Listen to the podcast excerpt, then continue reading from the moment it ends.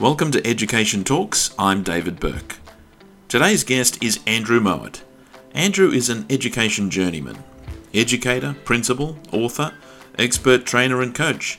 Now, amongst other projects, he's the co-founder of eduspark dot world. It was a real honour to speak with Andrew in this first episode of Education Talks. Andrew Mowat, uh, welcome to Education Talks. Thanks, Dave. Great to be connected. Uh, we've had some great chats. Finally, uh, it's good to record one between us. Absolutely. Um, now, where in the world are you right now? I'm in Singapore, and as of next week, it'll be my ten-year anniversary in living in Singapore. Uh, and, uh, yeah, I love the place. It's a, it's a really good part of the world, mostly. Um, you might hear the only problem we get from time to time, I'm close to one of the airports, and uh, we might be buzzed during the interview with the odd F fifteen or so. It's like living in an air show. But apart from that, it's just absolutely brilliant. Yeah, great place to be, somewhere where I called home for a couple of years. Now, mm. if Singapore's been home for ten years, um, where are you from originally? Originally, born at a very early age, boom, boom, uh, in Newcastle, so a little bit similar to your um, original stamping ground. But uh, most of my career was in Victoria. Um, so I moved to Melbourne as a as a young lad, eight-year-old, and uh, hence you'd probably call me Victorian because I've got an A F L football team, not a N R L rugby team as uh, what I follow. So probably pretty well Victorian from that point of view, Melbourne. Yeah, yes, you're on the traders list, that's for sure. So, yes, yeah. Yeah. Yeah. Um, so then you began your teaching career in, in Victoria, in Melbourne? Yeah, I actually began it before I finished my degree. I was doing a science degree, um, always interested in the sciences, um, not brilliant at maths, and I would have loved to have been in the whole weather and meteorology type world, but the physics was too hard for me. Uh, and I was still interested in the natural world a hell of a lot, still am. And uh, so I, I flipped over to do ecology and ethology and, and uh, even some animal behaviour type studies. Um, and it was during that that I remember seeing some stats that the number of science degree graduates getting jobs was pretty low. And about the same time, I had begun to teach instrumental music and I was enjoying the teaching game. So I, I flipped into a science education course and then the rest is sort of history. And uh, My my first year of teaching, trivial pursuit question, you might know the answer to this one. My first year of teaching was the same year that Mac was first released to the market. So what, what year do you reckon that might be? Ah, uh, was that, oh, gee, I should know as a, as a bit of an Apple. Uh, yeah, yeah. Um, what Very year was famous that? ad. Very famous ad with a lady with a sledgehammer coming down through all the I B M. Oh, that was nineteen eighty-four. Correct, yeah. So nineteen eighty-four. Uh, I think that's probably what, if you like, um, bit like a, uh, some sort of viral infection of my teaching D N A. Um, I was lucky enough to have three Macs in the back of my room in this small country town up in the northwest, five hours northwest of Melbourne, a little place called Rainbow. Still have some great friends and still in touch with um, some of my first students from that era. Uh, so at that stage, we're only four or five years younger than me at that point, so it was a really interesting period of my career. But that, that whole uh, approach to having those computers in my classroom at that early stage of my career probably uh, took me down a bit of an I C T route, a bit of a, an ed tech route. Absolutely. So then, you know, you were in, so Rainbow in Victoria. Um, mm. So how long were you there? I was there for three years and then I, I moved into um, the eastern part of Victoria, uh, got involved with a couple of schools in the Morwell area, Um, including, I'm a real journeyman, you know, I spent some time running a network of all things. Um, it was an old B B C network with a massive fifty megabyte hard drive that took five minutes to start up and you couldn't start any computers up, but basically a, a lab back uh, very early in the day when uh, you know, we're talking about nineteen eighty-seven or so uh, down at Churchill. Um, and mo- most people probably haven't heard of B B C as a computer brand, but it was a, a bit of an Apple two type um, uh, sort of box, if you like, and uh, ultimately moved from that to running um, a multi-campus sort of I C T type leadership role, which was basically four periods allowance uh, for Kernigh College. And from there became, if you like, a bit of a an ed tech lead, even though it wasn't called ed tech back then, for a Greenfields um, Aboriginal school uh, called the Curry Open Door Education Initiative, and Morwell was one of the ones that uh, I was based in. So I, I started to do quite a bit of work involving um, some disenfranchised parts of the Australian community, uh, the Aboriginal community, in um, better education using technology. But strangely, I jumped from being in the secondary world from that role into running a primary school. So I went from um, sort of this Greenfield startup uh, uh, Curry Open Door Education School into being principal of Druin Primary School. So um, a bit of an unusual sort of pinball-like, if you like, bouncing from one thing to the other type career. But I think a lot of people have that journeyman approach to their career over time. So when you made that transition from sort of an, an ed tech person and then moved into that sort of leadership role, is that when your your passion and, and I guess background interest in metacognition sort of uh, started to um, become more prominent? Yeah, a good question. Actually, no, it was shortly after that role. I took a break. It was a very uh, stressful set of circumstances, and uh, I decided to step out of education at that point and, and began a coaching career. And I just so happened to do that with what was then called Results Coaching Systems, later to become the Neuro Leadership Institute, run by David Rock, who um, now has a number of really successful books. And that was a brain-based approach to coaching. And I just fell into coaching. I loved it. It was, I discovered what I'd been doing badly but natively without any structure. But it introduced me or reintroduced me to this, this idea of taking the brain into account when we engage and intervene and, and try and um, connect people to growth opportunities. And that's probably what started that new cascade. I'd always been interested in the brain as a biology teacher. It's just this weird thing in our skulls that is is beyond fascinating. Um, less known about the brain than we know about the universe, in fact. Still, it's it's a part of the, the very edge of our science, knowledge and understanding. So that's what started me back in this space. And thinking, you know, I remember thinking this idea that, heck, here we are in education. We're trying to affect the brain, as in where that's the organ that we're trying to really work on. Yet most teachers know very little about the brain and don't even think about learning as something that is physiologically and biologically changing in the brain. And that started, it was that thought that cascaded into this sort of lifelong, from that point, lifelong passion in let's learn more so that we can inform our craft of teaching, so that we can optimize teaching to better suit what we know about the brain.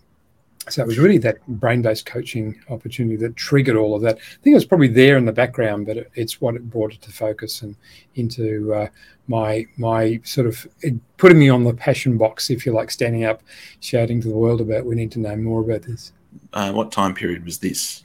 So this was two thousand six now. So I was um, principal for nineteen ninety-nine into two thousand five, mm-hmm. and then left during two thousand five, and I did that coaching program in two thousand five, and it led to quite a number of, one of the things I like to do, it's a, I don't know if it's a part of my coaching heritage or just the way my brain works, but I like to reduce the complexity of lots of detail into a headline, which is a very coachy thing to do. Um, and I like to do that with science, I discovered. And so therefore some of the science was telling me this idea that there are mind states and brain states that are predisposed towards engagement, and then there are threat-based systems that are activated when we get the wrong part of the brain working. And that led me to the conceptualization of this idea of the blue zone, red zone, red zone being that sort of spiky threat-based or fear-based or anger-based response, which is not very conducive to growth and development, very good for survival. And then this sort of more prefrontal cortex type activity, which is much more considered, um, balcony on the and the dance floor type approach of being having this meta awareness of my own state and whether that's useful or not, and using that to um, understand what better teachers or the best teachers, how they were engaging students and why some other teachers weren't, uh, which led to a book called The Success Zone, itself not a massively successful book, but a book nonetheless, uh, in collaboration with some other guys that I'd started to uh, do work with, uh, John Corrigan uh, amongst those, uh, in a group that was going to schools and training middle leaders in the art of coaching to better inform them about leadership.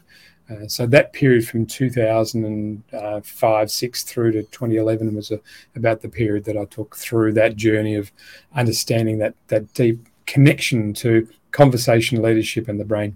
What's been, I guess, a change in that area throughout that time, like the way that schools or teachers have been perhaps more or less uh, responsive or open to, to this sort of thing?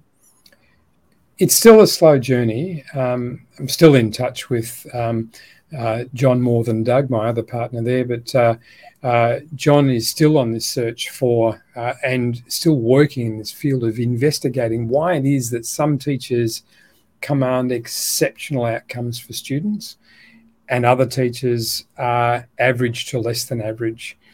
Uh, and I think the world of education in some parts of the world, not so much where I am, interestingly, but are interested in the softer sciences. They're not soft at all, but the softer sciences as an element of deep learning. Uh, and you would probably know yourself that the times you've learned the most Uh, when you're in the presence of someone who has a, a really um, deep and, and uh, supportive relationship in a learning sense with you, and that that's also connected to generative conversation with this person. And unfortunately, with the world the way it is, with our obsession with content, um, I'm sort of almost beginning to rail against content. We just think of content, content, content, adult learning and child learning, curriculum, concept, all these things. We've got to get through the, the workbook. We've got to get through chapter three before this end of time. All of that precludes um, the rich opportunity that sits in knowing people well and knowing what they need as individuals and being present with them in the dialogue of learning. So, um, I think there are parts of the world where that's becoming, there's a bigger and stronger appetite as people explore why is it that this teacher here on my left just creates outstanding results and, and the students love them and will do more for the teacher mm. than the kids will do for themselves. And there are other teachers who just plough through the curriculum. Um, and there are these sort of hidden differences that people are starting to surface and highlight. So it's growing, but it's slow. It actually reminds me of... Um... A, a guy I used to work with in the early part of my career in a, a country school in New South Wales, and we're sitting in the staff room. And I remember once, you know, he it was kind of like there was a little man table where there's a, a few of us male teachers sitting together, you know, and just having a chat. And, and I remember one day him just sort of uh, just all this wisdom coming forth, and he was talking about the the craft of teaching. He was talking about how one of the things that we don't focus on is that, you know, that, that craft of teaching, that people who have that ability to connect with the students will always get better outcomes than, um, and you know, he was someone who was at the end of his career, and and looking back, I, I think of him as someone who was uh, very popular with the students and parents. They all wanted him to, you know, teach their their, their kids. Um, but yeah, that craft of teaching, it's it's very important, isn't it? It is, and what you point out is that that sense of unconscious competence, and there's a layer above that where people have to learn why it is that they're so good and why it is that you are getting brilliant results. And all I see from my perspective is you doing the same things, mm-hmm. because my frame of reference is through what you do, not who you are. And it's mm-hmm. these people who, as you said, connect, listen.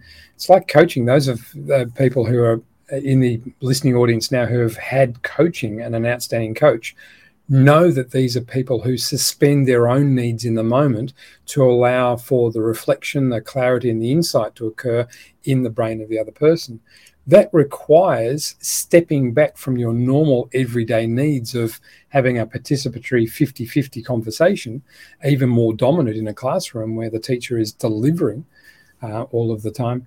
Um, then... Uh, And that's maybe a bit of an older view of some of the pedagogy, and it has moved on in terms of inquiry-based learning and all of those fabulous approaches which get more at this. But that's still that sense of being there for someone and being unconditional. These are not visible to most people, and so therefore they're confused as to why Dave's so much better than me. I can't see what makes him great. It's frustrating for some people.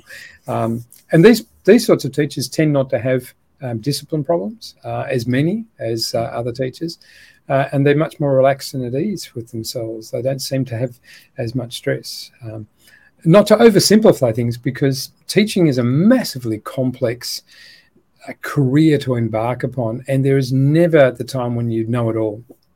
Um, it's like many careers, I'm sure, but it's just such a complex set of circumstances in which you've got a complex series of roles that you've got uh, and skills. Uh, and it takes a long time to craft and develop those. But nonetheless, maybe we should be focusing more on these connection engagement, um, dare I say it, listening skills, which is one of the core skills here, uh, then uh, I think maybe if we don't do that, we'll be um, still making that mistake of being focused and uh, on what I've got to teach rather than to whom and, and how and what how it might uh, be of best value for them. So advice to young teachers, for any young people out there listening who are starting their careers as teachers, like, what would be the most important uh, thing you'd want to, I guess, uh, get them to think about? Look, there are so many answers that you can say I'm, I'm stopping to think. Um, and there is so much to bring on in the first year or two. It's almost over. In fact, it is overwhelming, from um, the challenges in a classroom, um, motivating and managing behaviours, through to the struggle of getting through and planning and delivering, um, finding your own style. All of these things, I think the number one thing I'd say, first of all, is give yourself time and give yourself permission to um, navigate your way through this path.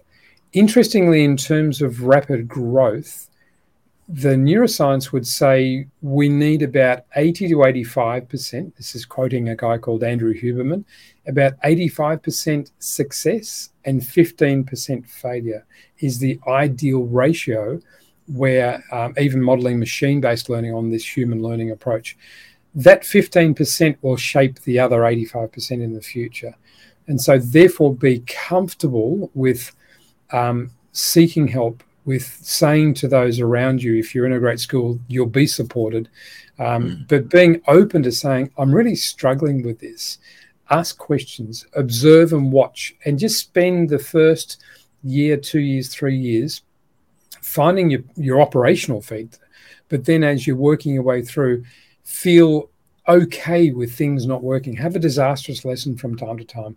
Um, us older teachers still have disastrous lessons from time to time. And that's that discomfort, that disappointment, the confusion, the lack of confidence are absolutely necessary for learning.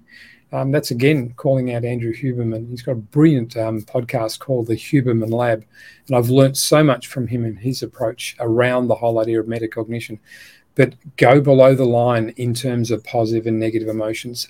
Be okay with not being one hundred percent happy with how things are, but take forward action. Lean into the strategies, the steps, the tactics you can take to address the mistake. So when things go awry, acknowledge, plan, redo. It's that sort of iterative learning loop.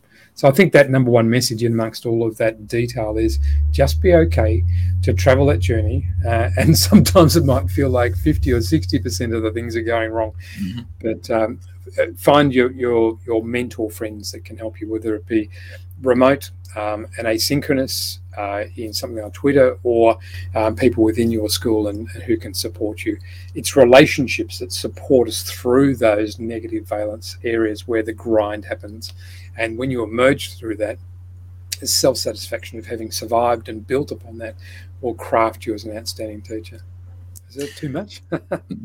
No, I think that's excellent. So I think uh, just to zero in on that uh, eighty-five percent, fifteen percent sort of uh, failure rate, success versus failure, like, is that something that you think has um, perhaps been a little bit forgotten?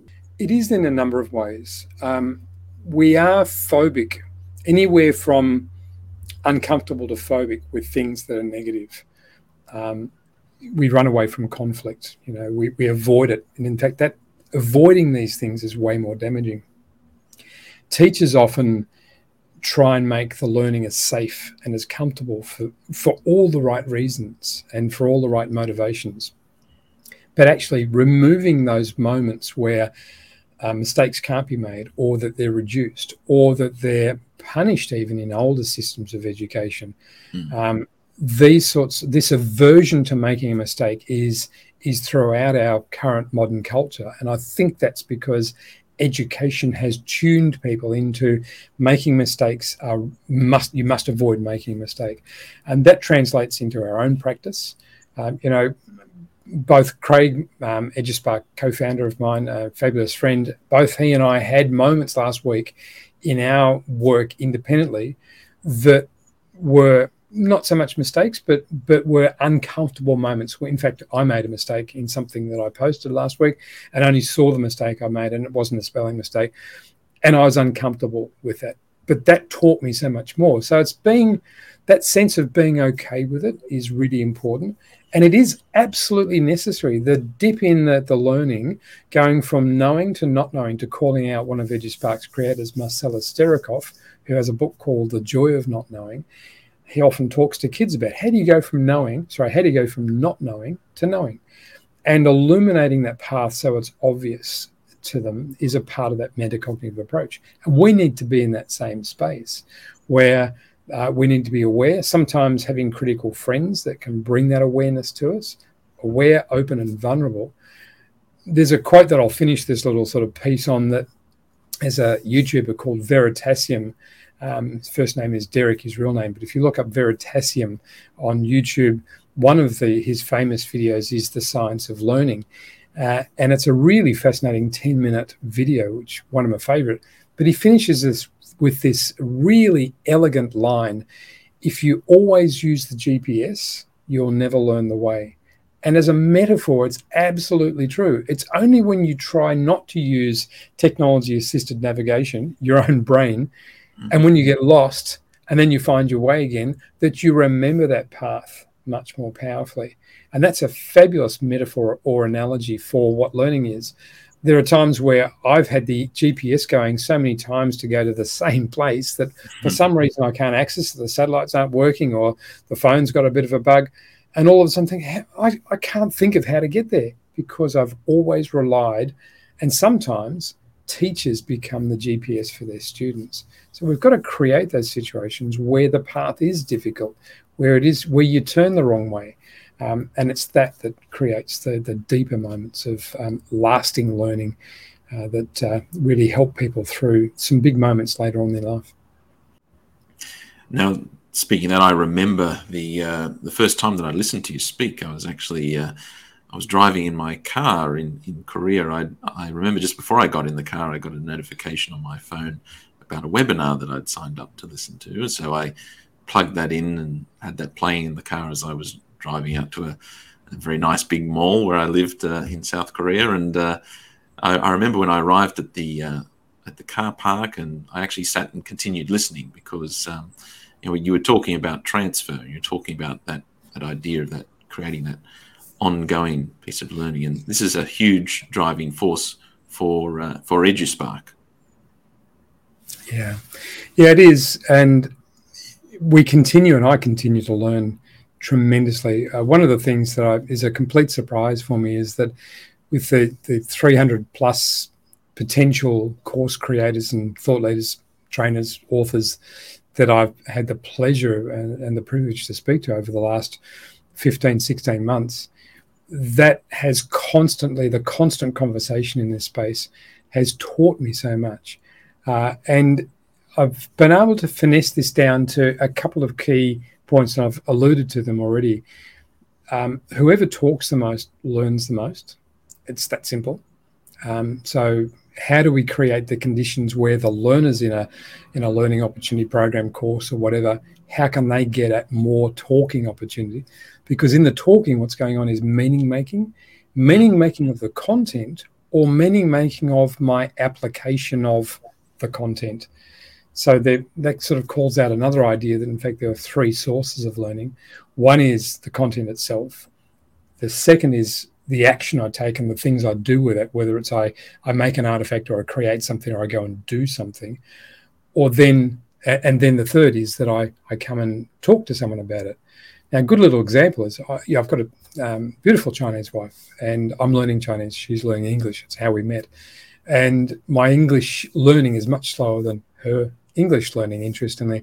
But if I see on TikTok an interesting phrase that I think, oh, I'll try that on Susu when she comes mm. home. Um, I've watched it on TikTok. I've consumed it.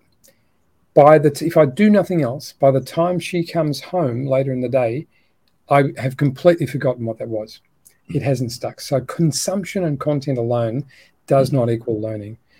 Mm. I think learning has to take those further two steps, go and do something with it. So maybe I repeat it several times.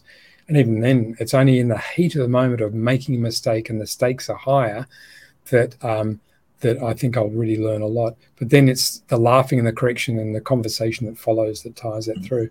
So conversation is key. Whoever talks the most learns the most. And then the second piece that drives towards this transfer is the formation of relationships that I mentioned before that take people through that negative part of the journey, the grind, the confusion. The, and that's where, if you think about it, I've done this myself. I've started a lot of online courses and I haven't finished many of them. And that's mm. that single consumption asynchronous model. There's no relationship established in that mm. asynchronous model. Yet, if I'm doing this with, say, with you, there's a peer-based relationship.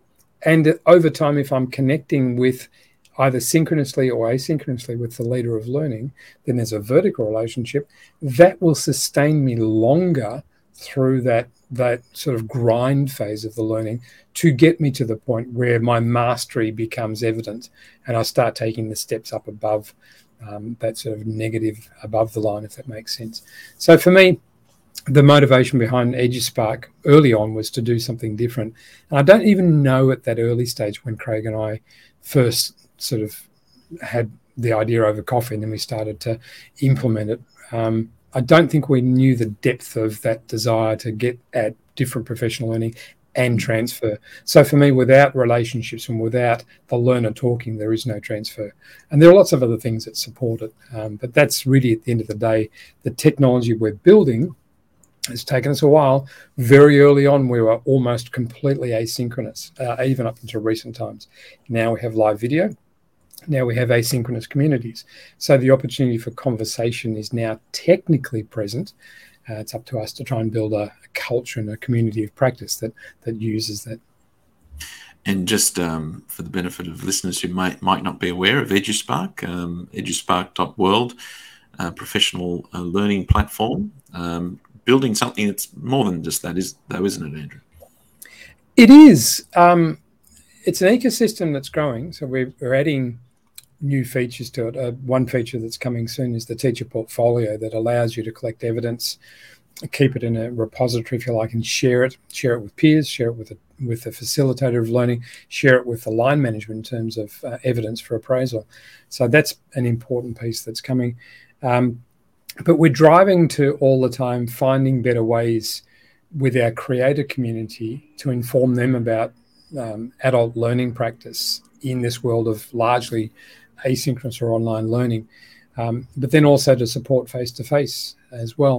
So it's turned into sort of these two camps, and it's almost a little bit, if you like, um, Airbnb, where a marketplace type setup has, has turned up, where we've got access to, you know, three hundred people, um, about half of whom are building or have built courses, a bunch of schools on the other side. And so one game we're playing is to improve the capacity for schools to deliver professional learning in a strategic and targeted way at scale in their organisation. So that means being able to target the right course to the right person. And that's not yet fully finished, but that's the journey we're on there. Individual um, landing pages for institutions that give them a more personalised approach, um, that connection of the teacher portfolio and into the appraisal process. Certifications are well under their way as an example uh, of helping out schools and teachers. C P D U K are in the middle of um, quite a number of the certification of their courses. So that ecosystem on the consumption side is growing well beyond what we expected. But then on the creator side, we've got teachers. One of the big problems in, in starting a career outside as a consultant, as a some sort of practice owner, as a thought leader, a trainer, a, an author, coach, all of these things require significant risk. You step away from your paid role. Your paid role has both a floor of an income and a ceiling mm-hmm. of an income. And then you step out into this space and you're experiencing this yourself. both the floor and the ceiling disappear. So, you know, upwards, it's relatively limitless compared to the caps on your salary before, but downwards, that's relatively limitless too. Uh, and and there's a, a whole raft of people who in schools who have such value to bring to the world, where it's evident to me now that we can produce a pathway to enable them to start producing and learning how to produce the value in a in a form that's consumable as learning opportunity for for um, education and schools around the world.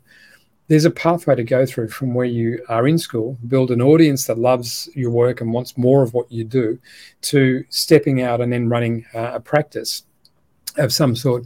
And we're building components of EduSpark to support that side of the game too. And that to me is completely um, surprising, um, so that creators can have a significant profile and, if you like, sell their courses um, into schools as required. It's one of those things in education that a lot of people are uncomfortable with, this idea mm. that it's actually um, not morally correct to make money out of education as a thought leader.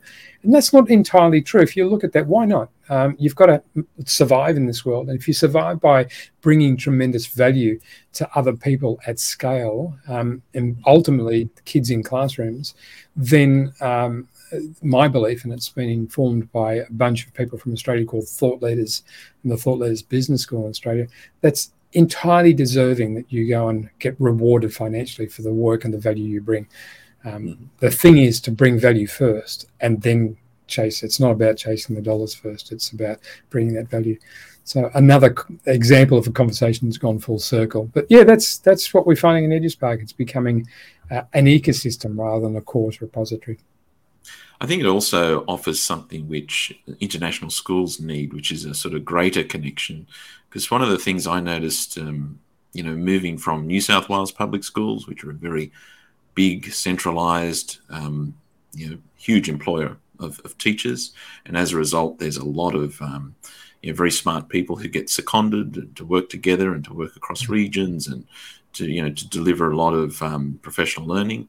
In international schools, sort of becomes a little bit like little islands. So in a way, that you're creating that service as well, which of course is a, a great benefit to schools. It's an observation that actually is far more universal than we realise. The, the world of education is very disaggregated. So yes, uh, we're creating a mechanism where individuals and schools can connect as a silo and to break that down and connect to other schools or other teachers horizontally in similar roles in other schools. The same is for the thought leadership space. Uh, there are so many people running their own battles all the time as someone who's trying to bring value to the world, more or less successful. Some people are w- brilliantly successful, uh, a lot aren't, because it's a real grind.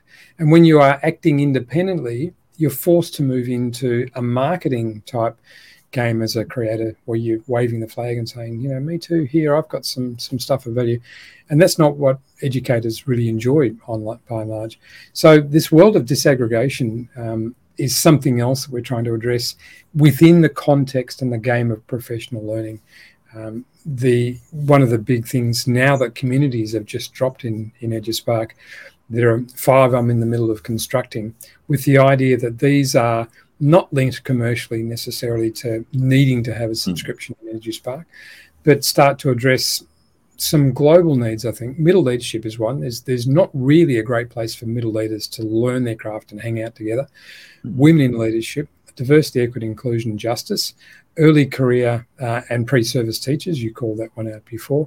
Um, and, and there are a couple of others that might sort of merge into that space where we can create a place for people to hang out and discuss things asynchronously that have close and intimate access to learning opportunities in the rest of the platform.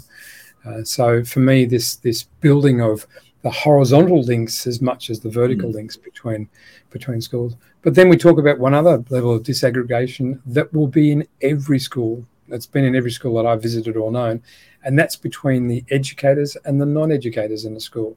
Mm-hmm. There's a gulf between, you know, as head of I T at the Australian school, uh, my staff didn't get much, my I T support staff didn't get anywhere near the same level of access to professional learning funding, and in fact funded a good deal of their own certification themselves. Mm-hmm. Um, so treated as almost um, not the same value as the other parts of the school where um, professional learning was expected to be a part of the professional game. So desegregation left, right and centre. Um, we're, we're isolated too, too much in schools and between schools, for sure. So I guess uh, let's just wind it back a little bit. Um, when EduSpark began and then how, you know, the COVID pandemic impacted the, the development of, of EduSpark, uh, how did that play out? So when, when did you and Craig uh, start to kick around the idea? So the history is actually mid to post-pandemic, actually, not the start, but I've been, you know, a lot of my practice, I was in a practice at the start. You know, I made this wonderful move in my career from being a head of learning development for Cognita into running my own practice. Uh, the absolutely brilliant foresight of doing that in September twenty nineteen, uh, and by January, you know, it was COVID, and most of the programs that, that you know, I was continuing a lot of my work with Cognita as a consultant back in, and of course a lot of that stopped, and a lot of consultants like myself in the world had that big hiatus where in fact no one was booking anything. Mm-hmm. Um, so, um, yeah, but I learned a tremendous amount during that particular time. Into twenty twenty-one, I started to get back on the bike in terms of delivery.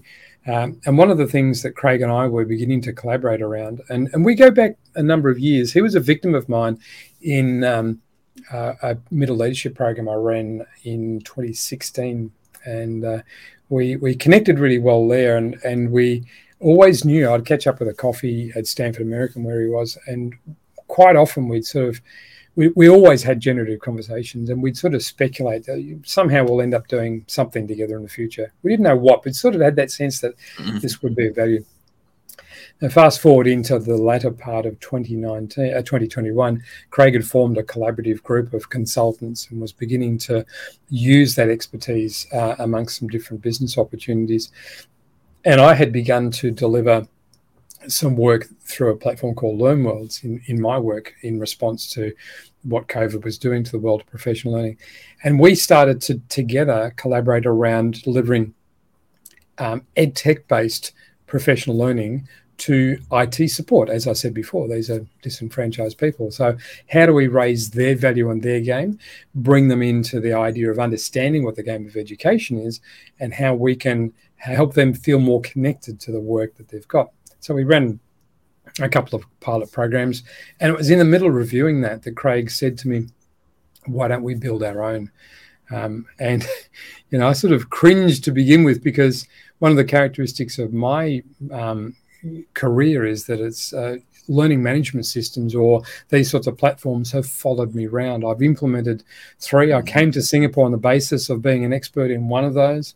Um, you know, I've I've deployed two at scale for Cognita, um, more or less, more more less successful uh, because it's a a commerce-based or business-based platform, not mm-hmm. an education one. Mm-hmm. So we knew there was a gap there. There was something that wasn't being delivered to schools. The big commercial ones, the business-based L M Ss, are all about compliance. Let's see who's done this and tick this off and how long did they spend doing it. Nothing really about transfer or change. And then there are a bunch of good platforms like Teachable, Thinkific, Learn Worlds, that have got good learning tools, but a lot of their processes around marketing as an individual, your course to the world. And so again, it didn't really tie in with the ethos and the approach, and didn't allow us to bring into scale the opportunity that was there by um, acting as a marketplace for thought leaders, creators, authors, trainers, often who are really chasing that longer relationship with people um, as their learners.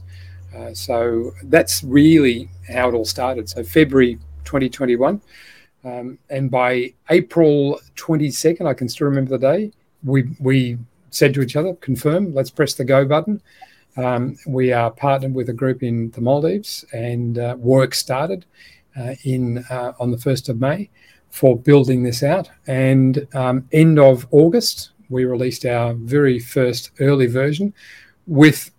I just said, one of my big learnings is it takes a long time for stuff to do for, to to be developed, much longer than my A D H D brain. I'm sure it's A D H D, but much longer than my impatience would allow for. Uh, and uh, so Uh, Communities was planned to be out on release, and here we are a year later, and we've just released that one after a couple mm-hmm. of goes at it. So, um, so yeah, it's an interesting. It's a short history, but mm-hmm. um, you know, we the concept continually gets tested in conversation, and uh, uh, we went to thought leaders and uh, to see if they would be happy to build a course for us well before we had anything to show them. I felt like such a scam. Uh, you know, we this idea of it's going to look like this and it'll look a little bit like that one. We had nothing to show, all smoke and mirrors. But yeah. universally, people said, this we, this is what we need. This is what education mm. needs. And it's a focus on the content, really, isn't it? That's that's the greatest strength of EduSpark. And um, you've been, speaking of content, you've been just starting some uh, YouTube videos on the EduSpark uh, World YouTube channel. Um, yep. Looking very good. Uh, we might include the link in this, even though this is a brand new channel here, and um, it's probably it's uh, not exactly going to send a huge number of uh, people to you, but you never know. It will um, eventually, for sure. um, Particularly so, after the people you'll interview after me, I'd have to say. But uh, the I wanted to ask you: you've uh, you actually do some good content with your video creation skills, uh, and I think I've heard you mention before the uh, product that you use, or the platform. Mm-hmm, is that right? Yeah. Yeah, I'm using it right now. So this is not my house. Um, uh, I'm in a fairly small setup in in uh, H D B land in northeastern uh, Singapore. Um, H D B is the, the public housing, um, mm. and public housing in Singapore is fabulous. It's mm. condo-esque, if that makes sense. Um, and, uh, yeah, so uh, I'm always searching for mechanisms in EdTech. I think EdTech has a special role to play in learning. One of them is in terms of managing attention, because attention is the currency of learning. And if we can hold people's attention and reduce distraction, there's a really good theory that people should be aware of as educators called cognitive load theory. Uh, and there is, if we have attention bleeding away to things that are not helping um, the brain attend to the cognitive uh, work that has to be done, then that distracts. Uh, and sometimes putting a visual on a different part of the screen and having a talking head on the other side creates cognitive load, cognitive mm-hmm. dissonance, where you know, your eyesight is, and in fact, your eye line and where your eyes go to really is a driver of what your attention uh, is doing. So I think EdTech has a part to play in both Um, triggering and maintaining attention for the length of engagement that a message might take to deliver. And this is one of the ones, it has a particularly good green screen background. I'm continually looking to craft that more so that, for instance, people aren't distracted by little artifacts that appear on the screen. You know, if something goes a bit blotchy or a bit of a green thing, or your hair's got marching ants around it, sometimes people notice these things and don't hear the message.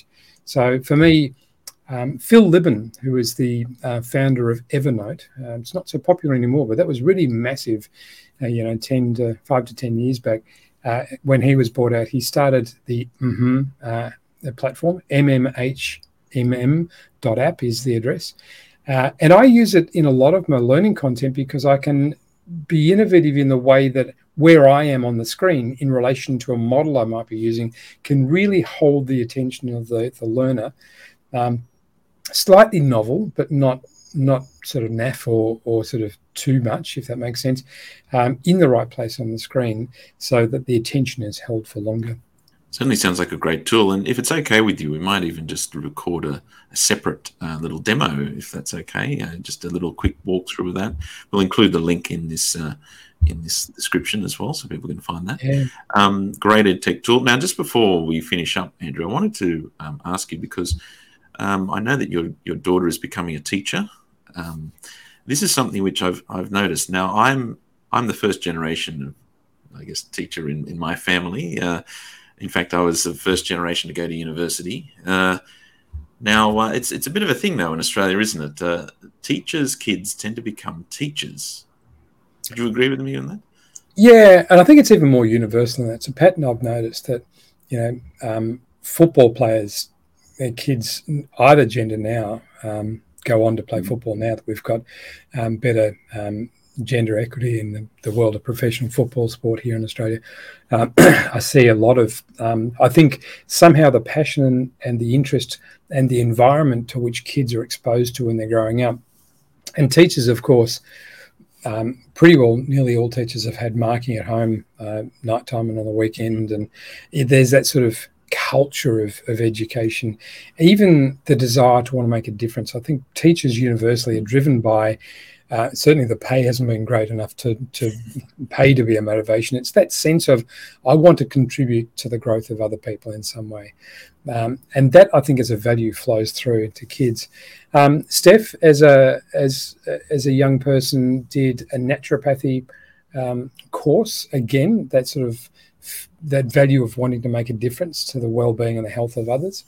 Um, her fiance is a middle leader, a very successful um, uh, technology, design technology, materials technology teacher in Melbourne.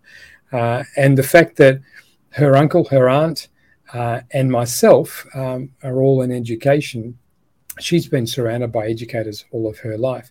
Now, interestingly, my own parents were not educators. So, um, but the strange thing is, uh, just sort of, uh, it might be um, making the story a bit too long, but one of the things I, I was lucky enough to say to my father, um, he we sadly lost him in twenty twenty, actually, um, but not from COVID. Uh, he was eighty-one and had some long-term kidney issues.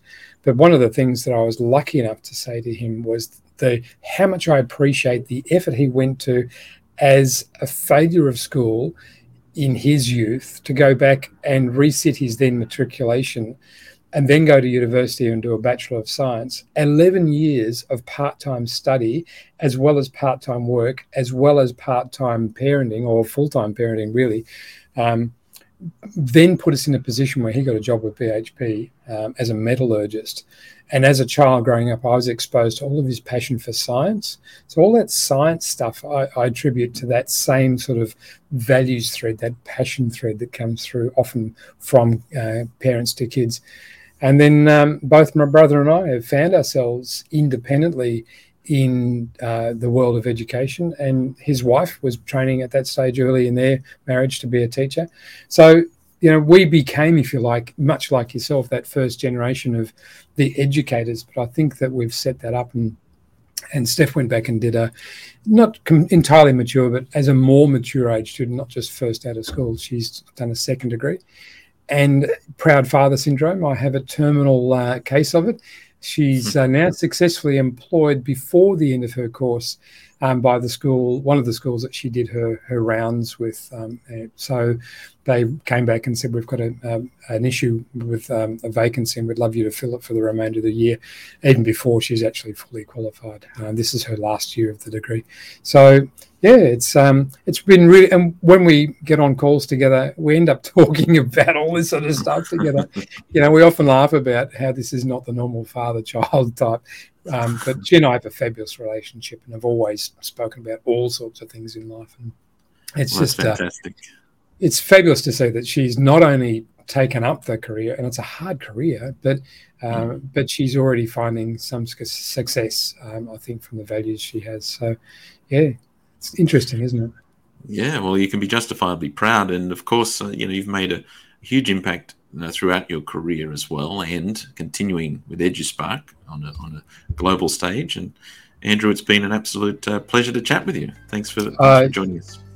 Thank you. Uh, and, yes, I, I do talk a lot, as you can tell, and I love any opportunity to talk about things. We all do. But um, I really appreciate the opportunity and the connection with yourself. You know, we've learned so much Uh, from you already, so uh, looking forward to the way that this continues. Once again, a big thank you to Andrew for being my first guest on Education Talks. If you'd like to appear on the program or reach out to me directly, please visit my website, dave I C T dot com. See you next time on Education Talks.